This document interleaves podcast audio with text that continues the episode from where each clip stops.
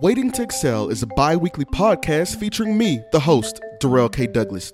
I talk to people who didn't wait to excel. They wrote that book, they started that new career, they took that leap of faith by moving across the country to that city they'd always talked about.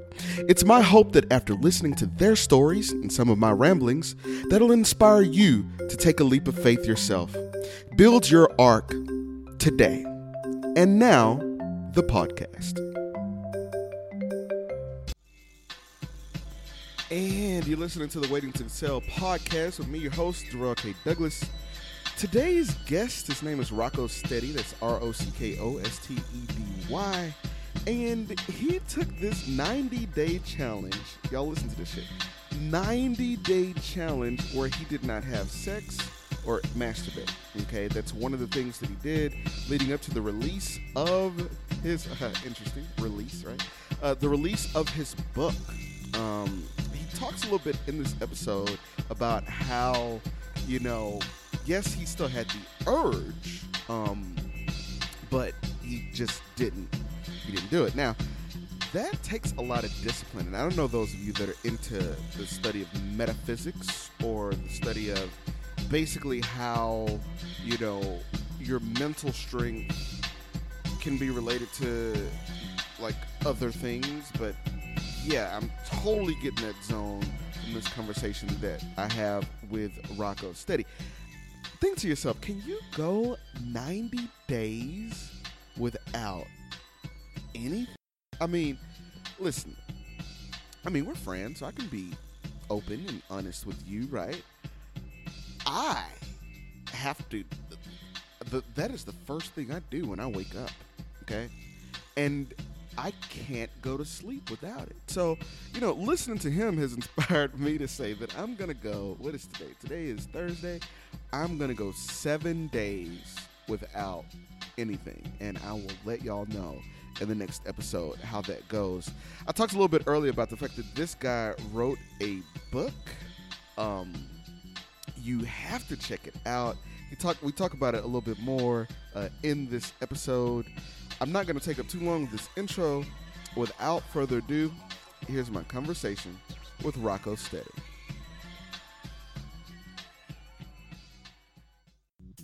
Why do we believe the beliefs that we believe, right? Mm-hmm.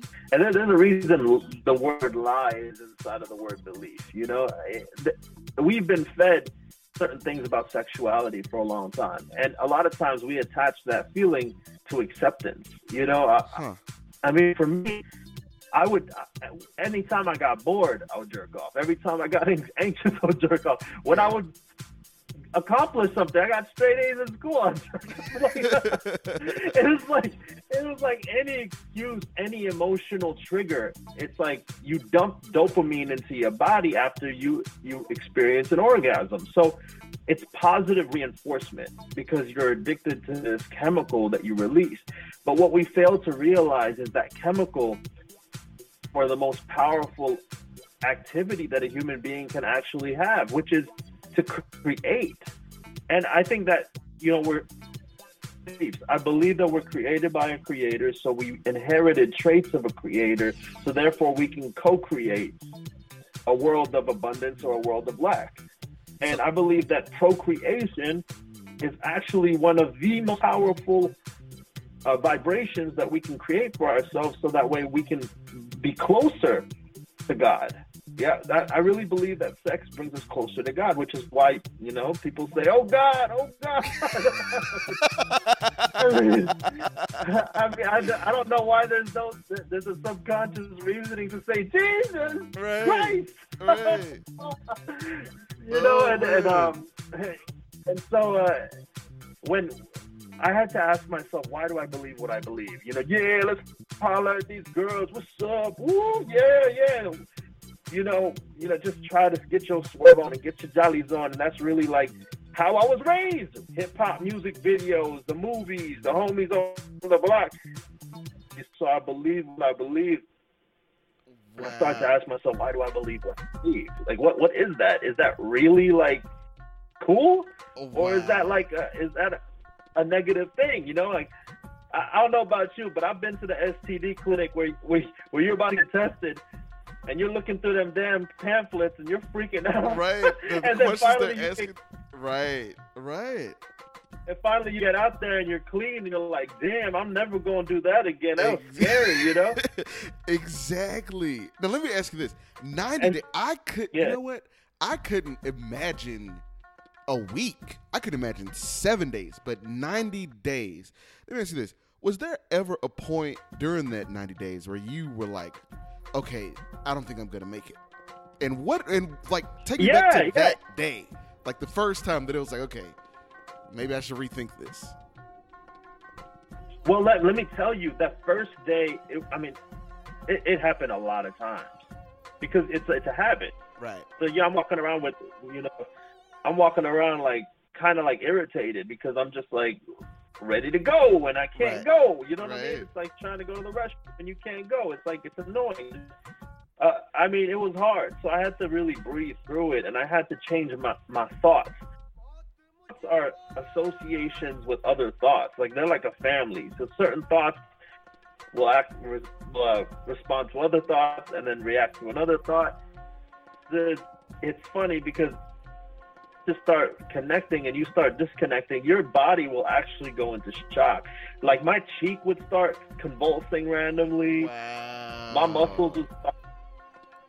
I would work out. That's what, that's what I would do. I would do push-ups. I was up to like 300 push-ups a day by the end of it. I mean, I was swole as hell. You know, like Wow. try, try, trying to get through this thing. But man, yes, it is a very tough thing. But I had to change the way I thought about it. I had to change my my my thinking and my word association to what I was doing. You what, man? When I when I started, probably the fifth time that I, I started like freaking out a little bit, my brain literally you, you know the computer where you go through a bunch of files and, and like it just goes real fast you see a whole bunch of pictures and a whole bunch of like yeah. Yeah. Yeah. and then you like highlight all of it and throw it into the trash can Yes. Yes. And then whenever you are you sure you want to delete? Ah. that's exactly what happened. After maybe the 20th day when i closed my eyes i literally saw every single porno every single thought that i've ever had of a female millions of pictures and stuff and like thoughts and all that. Imagine that. And then it was almost like are you sure? Your brain would start playing with you. Your, your brain start acting like a bouncer in the clubs like are you sure you want to are you sure you want to come in here you sure want to do that right. and it's like my brain was literally asking me, "Are you sure you want to let go of these memories? Are you sure you want to change the patterns of your life?" And I had to say yes, and it uh, it deleted. And I'm still I'm still doing that right now. So that's what's cool about all of this is I'm still doing it, and I know that I know the power behind it because now I have an extreme amount of energy. I'm extremely creative. And if you look up Napoleon Hill, he's one of my favorite authors. Yes. He wrote the book Think and Grow Rich. Yep. Um, it's one of the books that I love that, that helped me change the way I think. And in that book, there's a, a segment in it called sexual transmutation. Once again, ladies and gentlemen, transmutation.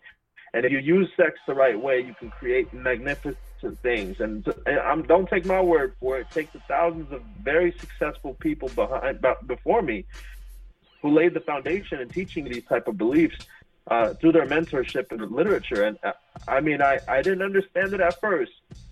You, when you first hear this, you're gonna be like, I don't know what's wrong with that guy. He's weird. You know, I thought people were weird too, man. But look it up, and it might be your, it might be a cup of tea for you.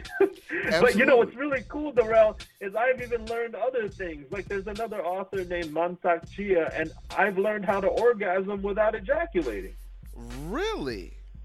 Now, see, that's yeah, the type and you can literally you can literally experience the same exact thing and re- and retain your uh, your semen and retain your it's called your life essence and uh, it actually improves the the organs inside of your body Now, see, now this is some stuff that I need to read because I thought the you know the closest thing to the closest thing to me has been like a great like some food, right? Like I want like you know what? Have you ever had like a double Whataburger with cheese and then the fries were done just right and then you have a little bit of burger and a little bit of that is the closest I've ever been. But you're telling me there's another like But no, in all seriousness, wow, that demonstrates like some kind yeah, of discipline. Yeah, you know, and, and you don't you don't know what you don't know. I don't know anything, man. I'm here to be a student of life and learn every single day, and that's really where I'm at in life.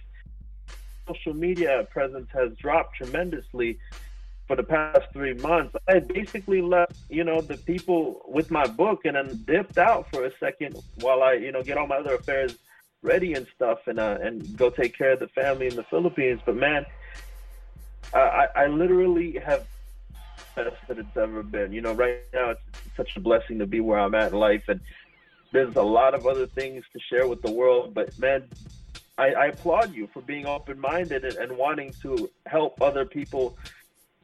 Platform for them to to experience and learn new things that they might have not learned otherwise.